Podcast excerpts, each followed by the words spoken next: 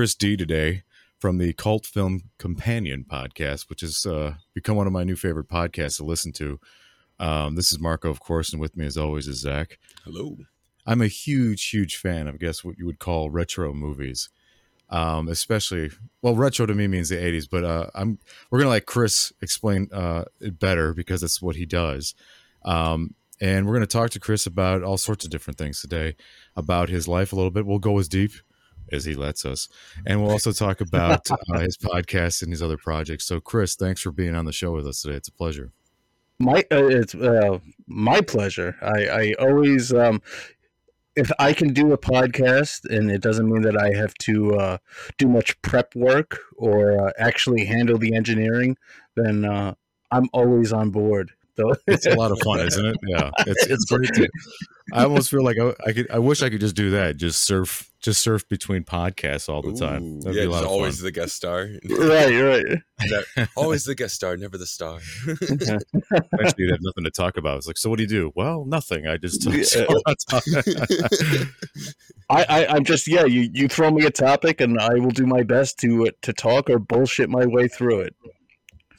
Amen, brother. Amen. Absolutely. Well, uh, all bullshit aside, tell us about the Cult Film Companion for those that haven't heard about it yet. So I um started a Facebook page just channeling my love of, of cult movies. Um, and during COVID, I decided that uh, I, I should might as well had some extra time on my hands. Might as well try to do a podcast and movies seemed like the obvious choice. Um, but uh, as someone that doesn't get as as hyped or thrilled for the the latest movies that are coming to your multiplex, I started looking around my my my uh, my collection because I am a physical media collector, and um, I was going to do just horror, but then I didn't want to be pigeonholed by just doing horror movies and considering that there's so many horror movie podcasts out there um, cult movies have such a loose definition that I can get away with doing a lot of different stuff on my show. So, um, because anyone that I've talked to has like a different definition of what makes a cult movie. I have my own personal thoughts on it. Um, but What's your definition of a cult movie? Because I, I now I'm curious. Yeah, Sarah. there's a I don't know if I have a definition. There are a couple things that come to mind when it comes to making. Uh, first of all, I don't think that you can ever set out to make a cult movie. I think that if you set out to make a cult movie, you're going to make something. Um, but I think that a, a cult film kind of grows its reputation organically. Uh, nine times out of ten, these are not the things that were big blockbuster movies. Um, a lot of them found their audience in home video um, back when video stores were a thing, or cable TV um, back like when HBO and Cinemax and Showtime were would just show movies and not focus so much on their original programming. Do you But feel think- that how you like how you discover a movie or a TV show also affects that? You know, sometimes it's late at night, or you're on some, you know, you you, you it's a tape you found at the back, you know, a forgotten shelf in a video store. Like we're going back in time now, I know, but Yeah, well, the thing with video stores is I always remember going around and looking at when, and I don't want to uh, drag modern movie posters through the mud, but back in the day, it seemed like they would they would treat cover art as art. yeah, They would actually have artists doing, you know, people. It wasn't all um, done on a computer. You know, you're not just. Uh, it's very slapdash now. You can even find I find errors all the time because I use Photoshop as a hobby, and I know Zach's eyes are just as keen. Mm-hmm. and there's so much error and sloppiness in modern movie posters. It kind of blows my mind. It's very unprof. You know, it, it, you, you lack, or I, it doesn't. I don't lack, but rather it um, it doesn't uh, deserve the same respect. If that's fair.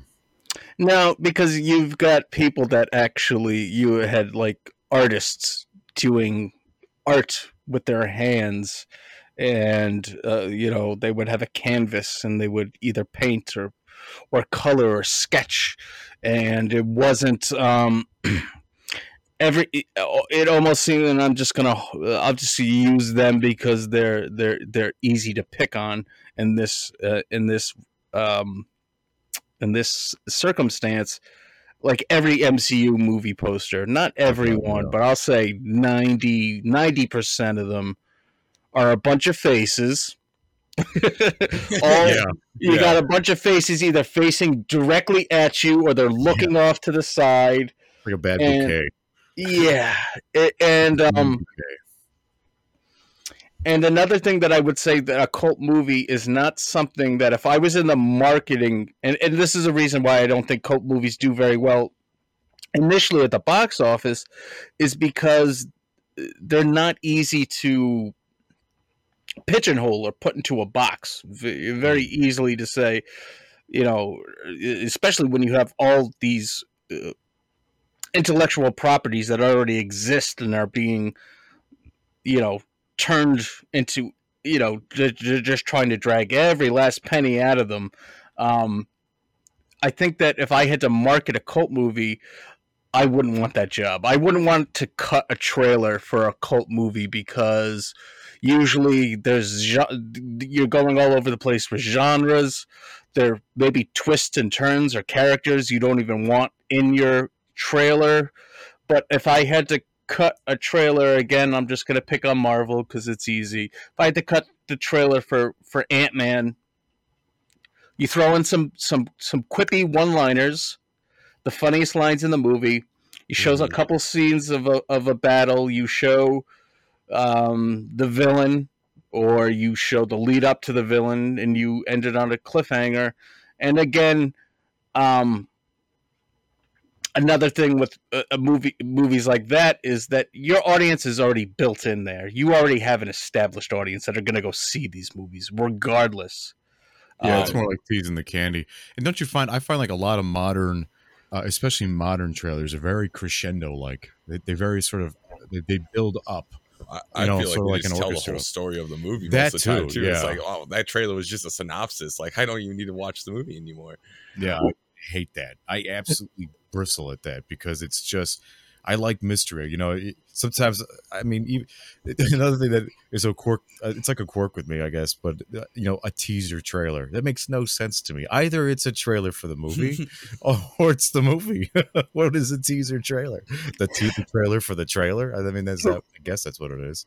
I- I'm trying to think, and there's some examples, and the the only ones that come to mind that are just just random examples. But there was a movie called Toys, starring Robin Williams, One of my favorites. and the trailer doesn't show any footage from the movie. It's like him standing in a field, Yeah, and and um, it's not a very good movie. But the third Texas Chainsaw Massacre trailer is like a it's a very short mini movie about you know instead of finding the sword in the stone like um, King Arthur and Lancelot, it's you know Leatherface finding a chainsaw in the lake. That's pretty cool. But it is. It's like it's and that makes me want to see the movie. If you're already showing me it basically with the trailers, if you get a certain trailer company to cut your movie, they're gonna put in the best stuff. You don't even need to like see the movie. Like Yeah. like I can't tell you the last time I watched the Fast and the Furious movie because uh, I don't have the patience for them, but also just because I watched the I'll watch the trailer for it and I've already seen so I see a car going off a helicopter through a through a building and I'm like, well, you know, that's probably the best scene in the movie. I've already seen it. I I, Yeah. I don't need to see the movie now. Um, Yeah. Because you're not watching that movie for the plot. no, you're not. You're, you're, and anyone that says that they are, um, yeah, ask them to explain the plot, how those movies have evolved, because. Yeah. Well, I remember the- I distinctly remember the first one, and there's no way in hell that those characters from that first movie are the same character, are supposed to be the same people now that we've reached eight, nine, and ten. It's Yeah, it's, right. Because they become like superhuman level, like dexterity and reflexes, and you I- I- Yeah, I- it's I- into Jason Statham movie, basically. Uh, uh, well, I uh, I love me some J- uh, some crazy Jason Statham movies like Crank. And Crank Crank Two. is an so good. movie, yeah. Transporter. I mean, yeah, he's got some good stuff. Yeah, Once he gets Um, to Ex- Expendables, I'm like, eh. Yeah, that's a movie I should have loved because man, that is Right. that is the that is that is a combination of of my youth in the 80s, right? It's like masculinity and action. Like I was all about that. Like we were talking about this before Zach and I about how like when I was young, I I liked older heroes. I didn't like, you know, some mm-hmm. 15-year-old who has superpowers and saves the world. I want to see some gristled, you know, middle-aged guy. He's he's had enough and he's got all this like, you know, Too old for this experience. Yeah, he's, Yeah. yeah, exactly. Yeah that was very 80s which i like the, the older hero if you will so, but again, I, I would say the, the not that it's trying to be a cult movie, but I think that the the Expendables was you can almost tell when a movie's trying too hard. yeah oh yeah yeah Um, like every and I, I I'm using this figuratively, obviously, but everyone is in those movies. Yeah Mm. yeah No, yeah, but I think that that's their downfall though is that they didn't try hard enough in the sense of like writing a good enough story, creating Yeah. good enough like intrigue and everything. They didn't have any real hook to me.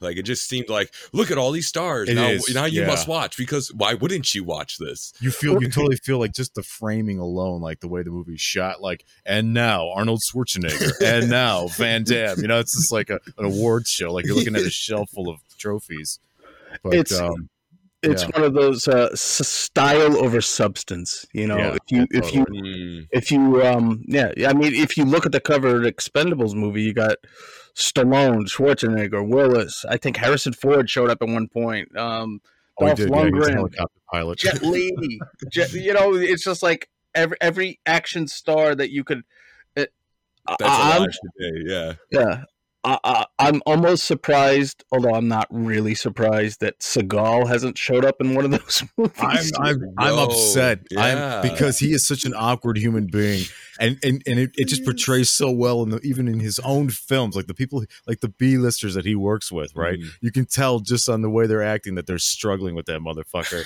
so to see him again return, like to be the B lister with a bunch of like A listers again, that would be. Oh, I would watch the fuck out of that. Yeah. Yeah.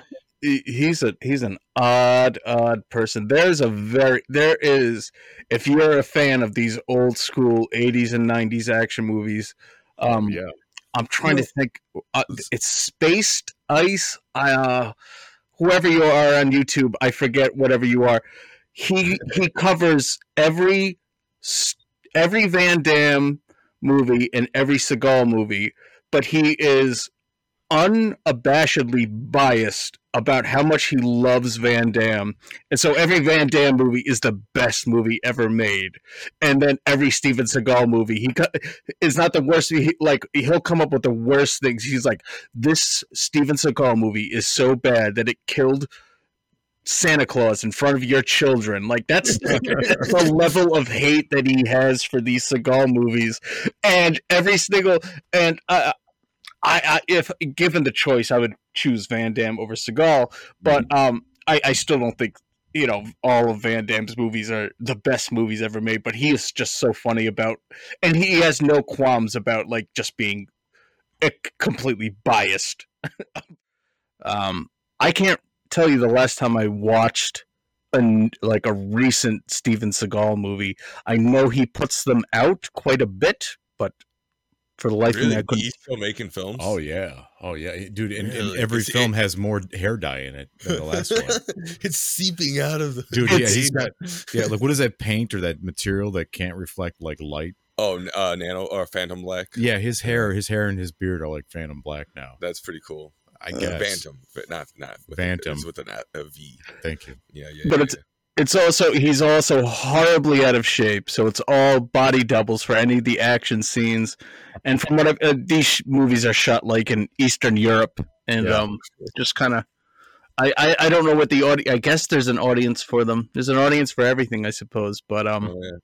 I think he's kind of like Uwe Boll. I think he's just got money behind him somehow. Hmm. I and feel they're, like and they're just having a grand old time doing premieres for shitty movies and throwing parties and you know what I'm saying? Like it's that's that's that's the fantasy I draw for his life.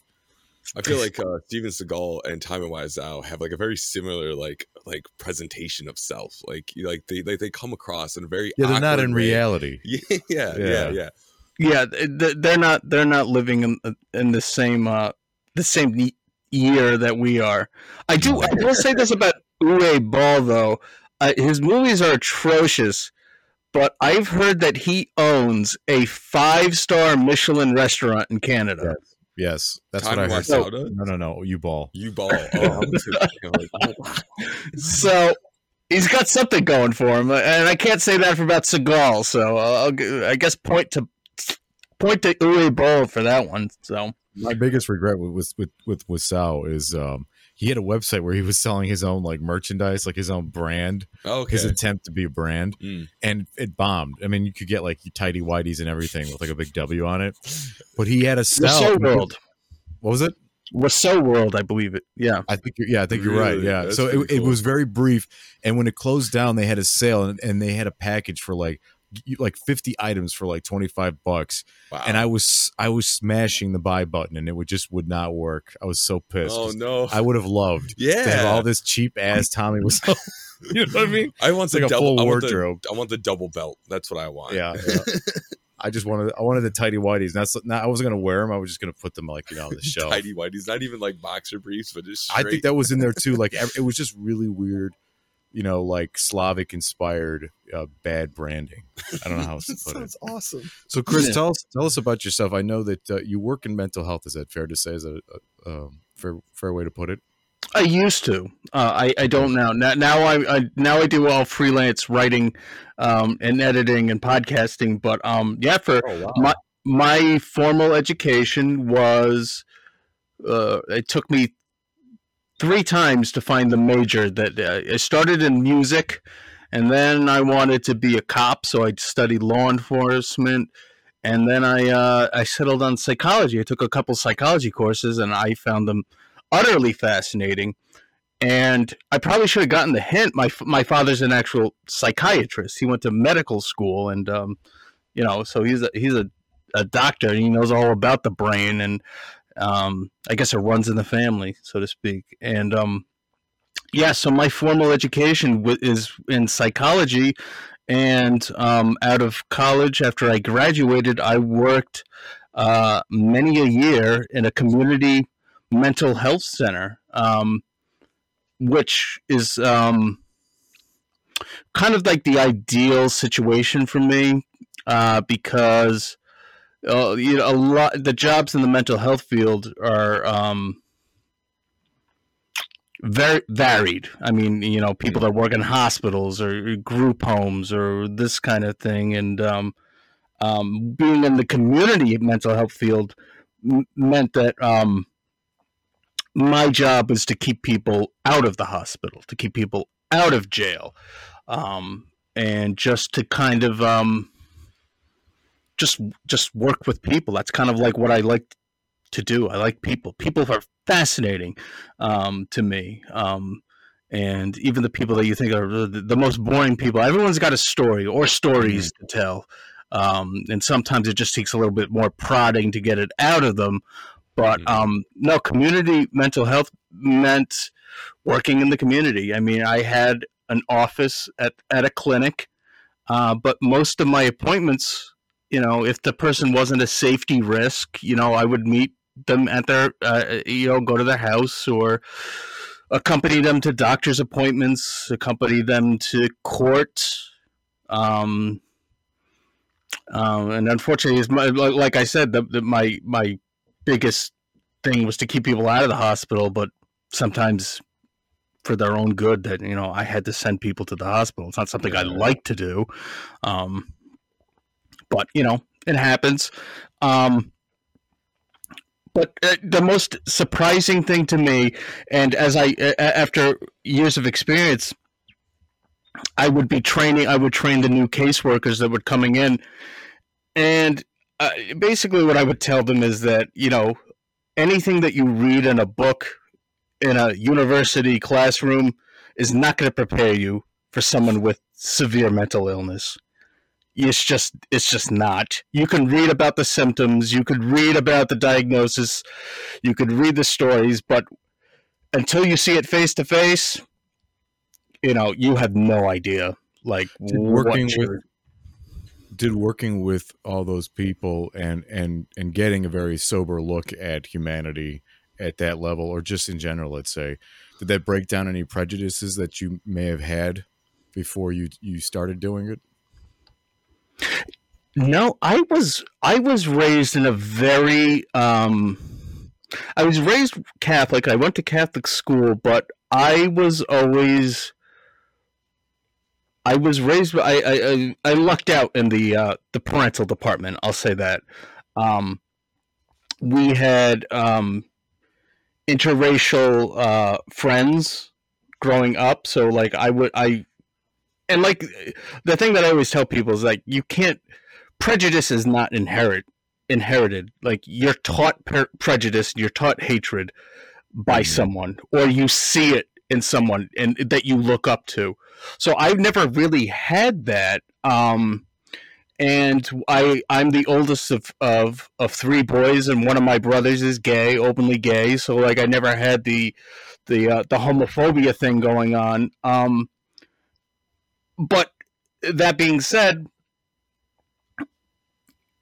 I recognize not so much in myself, but how much other people when they hear the words chronic mental illness or they hear the word schizophrenia or bipolar and they immediately have these kind of preconceived notions of what that means mm-hmm. um, and they're usually quite negative um, right and a lot of times i think one of the the biggest things that gets misconstrued is that um, a person with mental illness is nine times more likely to be the victim of a crime than the perpetrator of the crime.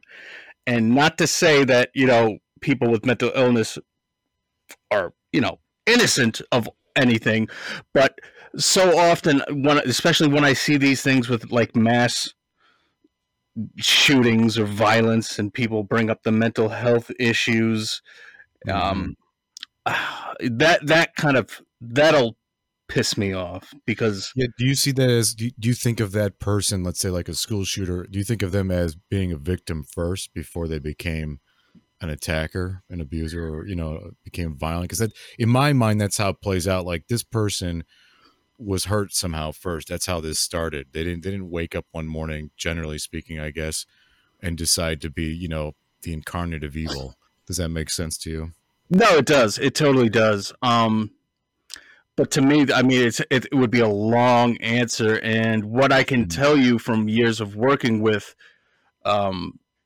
dozens of different people with different diagnoses and different problems and whatnot, it's so individualized. And I and that's another reason why I think when people just throw out mental illness as the cause of something mm. is very unfair because the major like I said, the majority of people suffering from mental illness are are going to be some of the kindest people you will meet.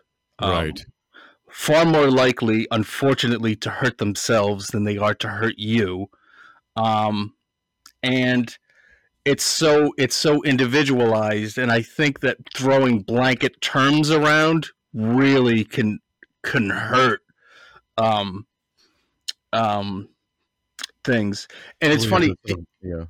Have either of you guys ever seen the show Shameless? Oh yeah. Oh yeah. We have okay. a friend that works that works on it actually. Really? So yeah, I know.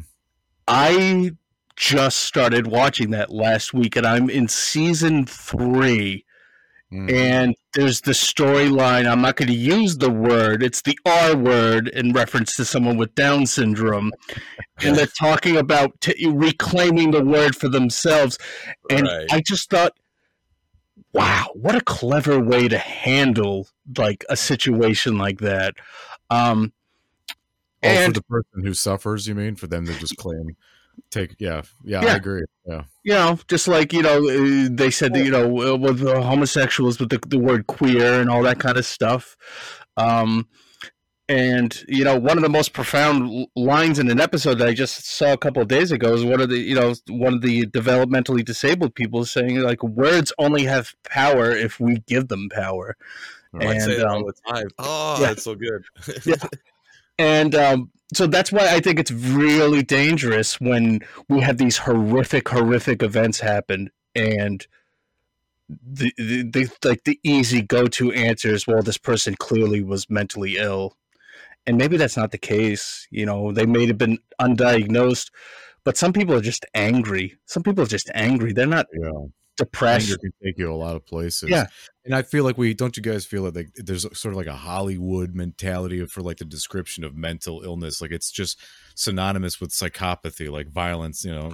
I would definitely say like media wise for sure. Like, yeah. like like they just like use it. Chris is saying, um, it's always you know about violence. It's like, oh, this person was clearly you know mentally disturbed. It's like so therefore, if you're mentally disturbed, you will become violent. Like and it that. just it removes any it, I what I hate about it is that it, it's it seems to remove any desire to want to investigate to really know why someone would do something terrible. Well, I think it's more for to rationalize for yourself and for other people. It's like like oh, this happened because they were you know it gives a reason to it. So it's not just Yeah, it excuses it almost though. well, yeah, but that's I think that's like the the reason they're doing it is to make it easier to digest. yeah. Yeah, it's one of those things. It's like the the headline will be mental illness, but if you read the full article, you'll get like the you need the full story, like to to really get it. And like um, I'm sorry, no, Marco. you- I, I, I'm sorry, your name because you just made a very interesting point. Zach, Zach, Zach. Zach, you you just you said you know it makes it very um like digestible for people. It makes it okay. It's like you know what Uh, we it, it's it's almost like the go- people, the government, the media saying like we have this under control. It's okay. The, you know, there's this person was mentally ill. They went off their medication, and this mm. this kind of stuff happens. And as much as I, I just said all this stuff about it not being easy to point the finger, I have seen people, mostly with schizophrenia, when they either go off their medication or the medication isn't as working when they need a change of medication. I've seen what happens, and it can get ugly. It can get. I've never had a violent altercation, but I've had incidents where the police had to be called. Um, I've, you know, look at me, I'm pale white, and uh, one of my clients called me the N word once. Um, but I don't, and- that's another thing with the mental health field is, and working with um, not only people with mental health issues, but uh, a lot of my my clients were um, co-occurring, which means they also have substance abuse problems. Because it just so happened that the person the person whose job I took over for was um, an LCDP, which is a licensed chemical dependency professional. So I inherited Oh. her caseload. Oh, And- man. So oh, I never I'm thought of that. Like taking up someone's old job in that field. Holy cow. yeah, right. With no, no prior knowledge of everything that they've been going through, and then you just come in R- not blind, but you're gonna feel a little uh, blind. Uh, There's a lot to learn at Yeah. least. Yeah. Yeah, and you'll get people. It it it happens so. o- It would happen often, more so often with with the girls uh, that I worked with. That um, there would be unhealthy um, preoccupations with some of the clients. We'll put it that way. Sure. Um, uh, but I've had that happen to me. I had I had a, a, a woman. Um, I don't even. It, I guess it would be like a reverse Oedipus complex kind of thing going on, where uh, she very much saw me as like a son, but also as a sexual object. Um, needless to say that she, uh, you know, we weren't working together after all this came to light. But you know, it's just you you know, it's just weird stuff. And and again, um, when you're dealing with health of any kind, whether it be mental or physical, it's so individualized. Um, and so you have to be able to, wow, you have to be able to wear a lot of hats in the mental health field because to some people, you're a counselor. To other people who are very high functioning, and just to maintain, um, you know, just to maintain their benefits um, it was through the state for insurance and for money for disability. They would have to they would have to see a, um, a caseworker. So I would have clients that I would see once a month, clients that I would see twice a month. Then we'd have then we'd go to the clients that you would see every day that we would have to sit there and watch them take their medication because if we weren't there, they weren't going to take their medication.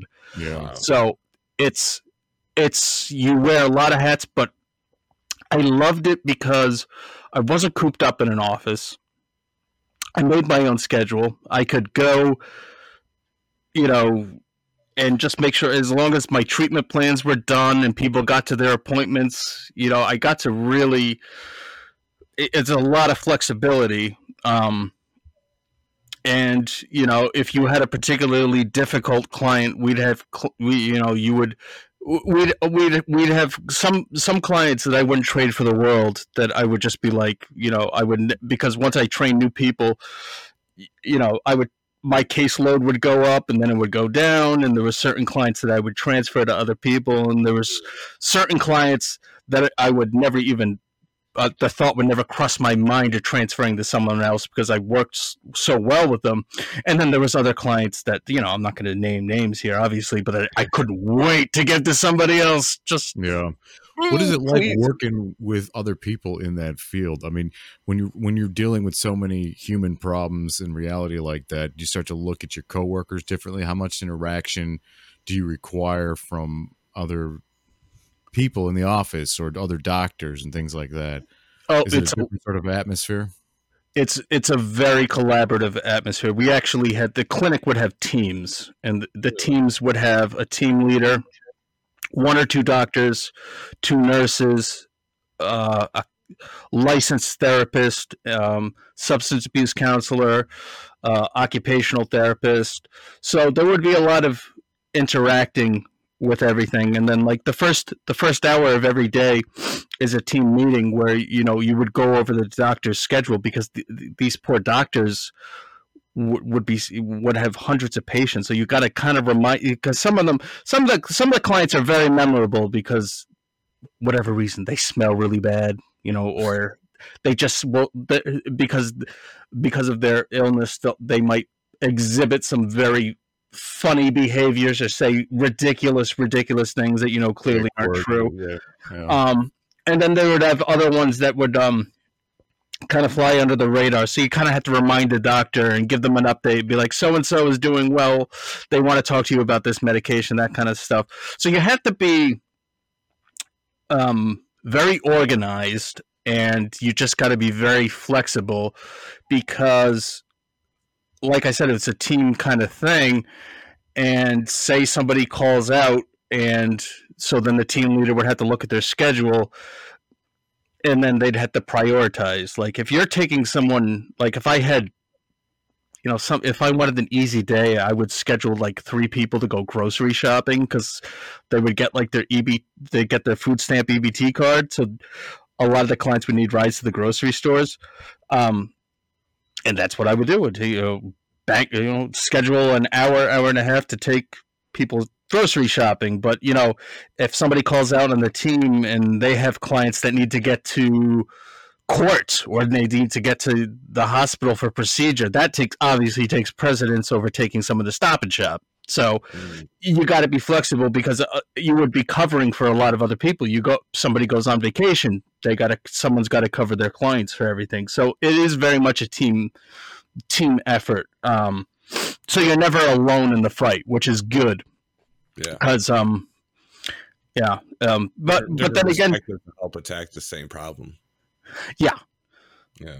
So um, when you when you encounter like extreme uh, mental illness, like uh, schizophrenia and things like that, is there is there a healing? Like, can you like uh, quote unquote fix this uh, situation, or is it just like you're just treating the symptom, trying to get them to a state of normalcy, or how does that how does that work? Um, again, it's very personalized, but we'll just go with a, an extreme. Well, I, I would say the most extreme form of mental illness is um, people that are uh, acute schizophrenia, which means um, auditory. Most often, it's just auditory hallucinations. Some of them would have visual hallucinations, and some of them would have olfactory hallucinations, which are smells. Um, oh. Yeah, just like and and that's the thing about these hallucinations. Like if you talk to like a druggy kind of person, like, oh man, that's awesome hallucinations all day. No, schizophrenia is not like that. The things, the things that are being the, and this is terrible. This is why it's a horrible, horrible disease.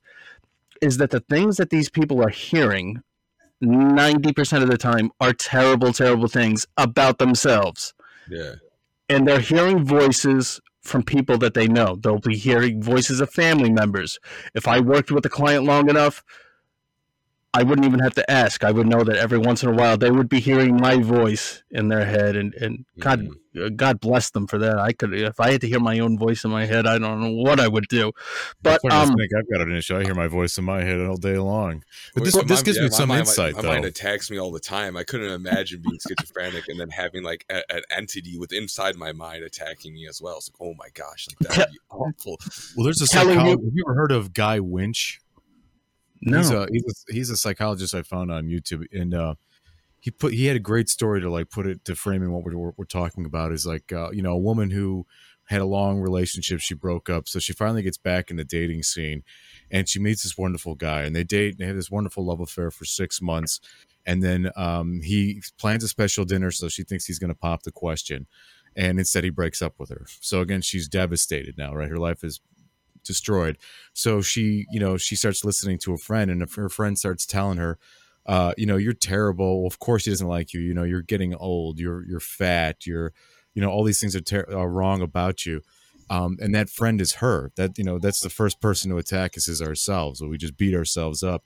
And I often wonder, like, I obviously this is a very amateur, and I don't know what else to call it, but opinion of like the mind. But I've always had the belief that we all suffer from dementia like none of it like we're all like just a little crazy or, or we are just crazy and we we edit it we we manage it like you know our, our, our weird thoughts and our our weird impulses and maybe that's what we call normal. Does that make sense? the ability to edit and to filter. Yeah like a normal that's what a normal person's ability really is is just to ignore or edit the crazy that just enters our mind that the constant negative attack that we all seem to have on thoughts. ourselves. Yeah, yeah it's very strange.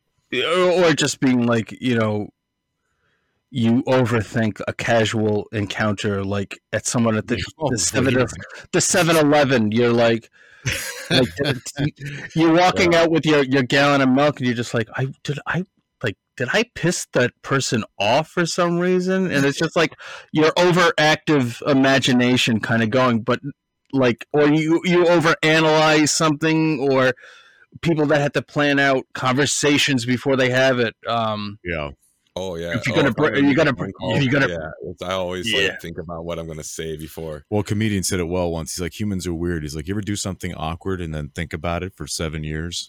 yeah, exactly. exactly.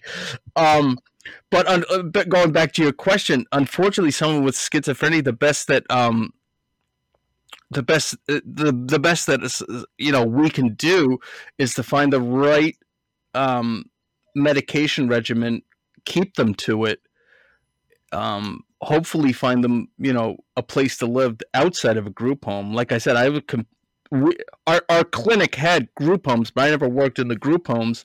Um, all my people were in the community, so like you know, there we want to we want to foster independent living despite yeah. the fact that you might have one mm at, you know at one period in history. I mean, if the history of the way mental illness has been treated, that's just a whole. We could have a whole talk about that with the yeah. asylums and um, electroshock therapy and uh, lobotomies, like that kind of stuff. You know, that's crazy. We talked a little bit about that in a podcast in the past, but I even have an aunt who went through electroshock therapy in the '80s, and it it it, it did damage to her.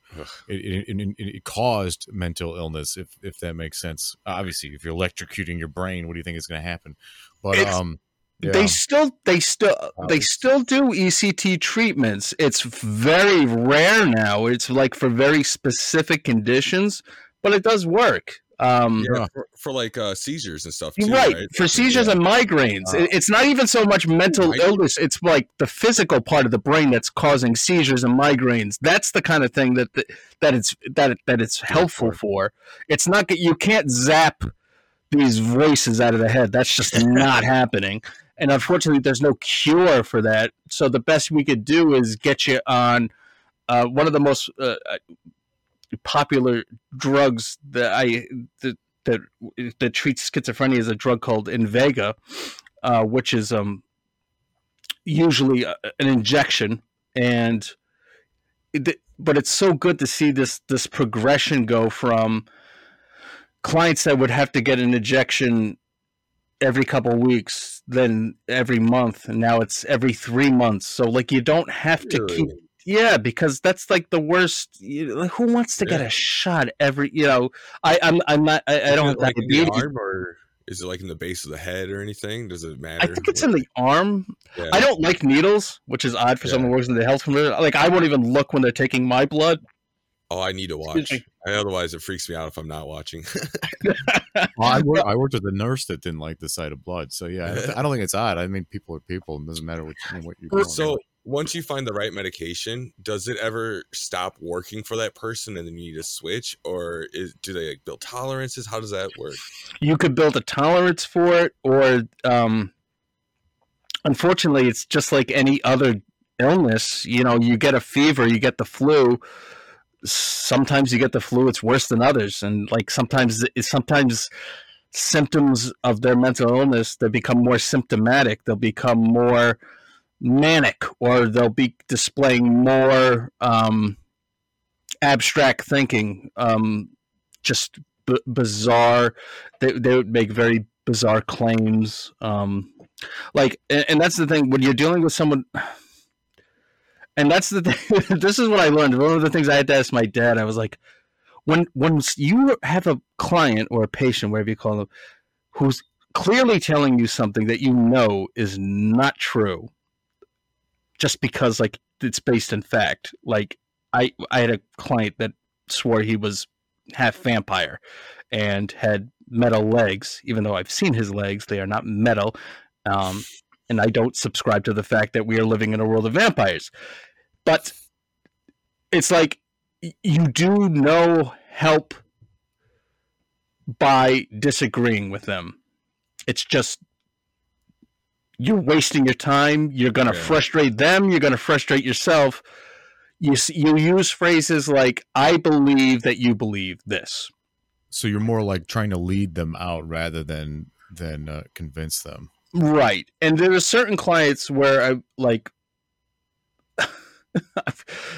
and I, I you know I sh- I shouldn't do this, but sometimes I would bring out some of the some of the we the, the like w- especially when I'm training someone, like there are certain clients I know that are, that, that are harmless.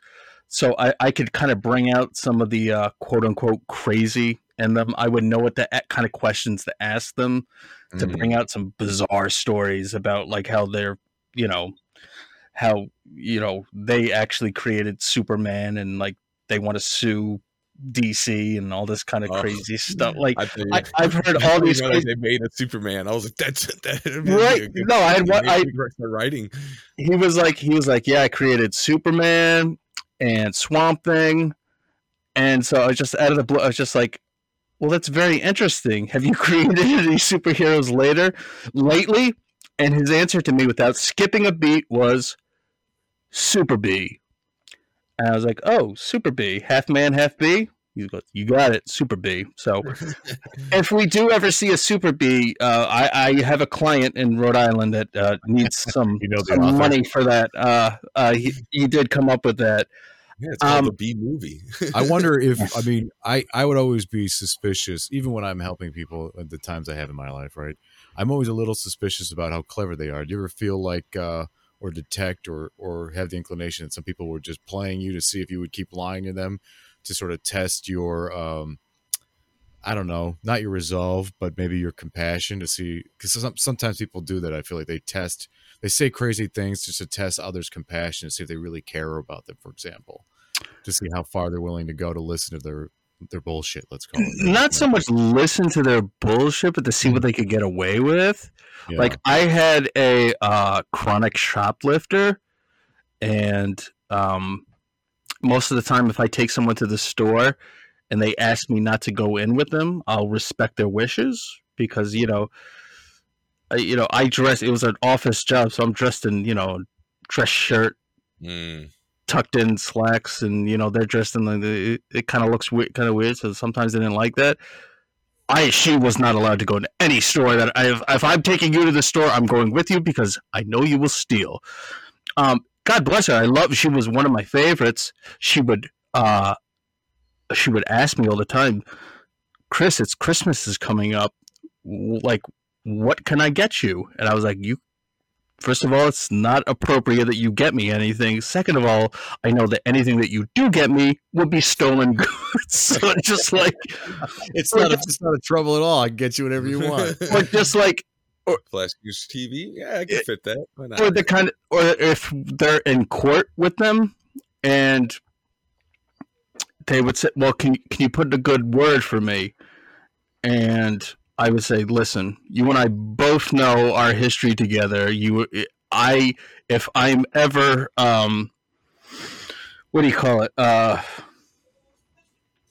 called in to testify or whatever, I have to tell the truth." I was like, "Do you really wondering that. like?" I was like, "I can't." I'm not gonna lie for you. I like you as a person, and I want to see you get help, but I'm not gonna also I'm not gonna lie in a court of law just so that you can get out of trouble for that kind of thing. So you got the thing is you got to really establish um, boundaries. Um. Do not you can't be um, uh, like a you can't be a, a placemat and uh, because they're just gonna they'll walk all over you. Not a placemat. What am I thinking of? Welcome mat. mat, You, mat, they can't. They'll walk all over you, but you also can't be like so stuck in the mud, um, kind of person that you can't occasionally bend the rules and that kind of stuff. And you know, it's it's really a give and take. And at the end of the day, um, the people and that's like uh, they deserve the same they just because they're mentally ill doesn't mean that they don't deserve the same amount of respect that you and I deserve so Mhm. it's it, it's it's difficult Hey folks, that's the end of our first conversation with Chris D from Cult Film Companion. Be sure to check out Cult Film Companion on Twitter. Also, don't forget that you can listen to your favorite podcasts, including Audio Pong, on any platform that you like. Find us on Spotify, Apple, or anywhere. Thanks for listening, and stay tuned for part two in the near future.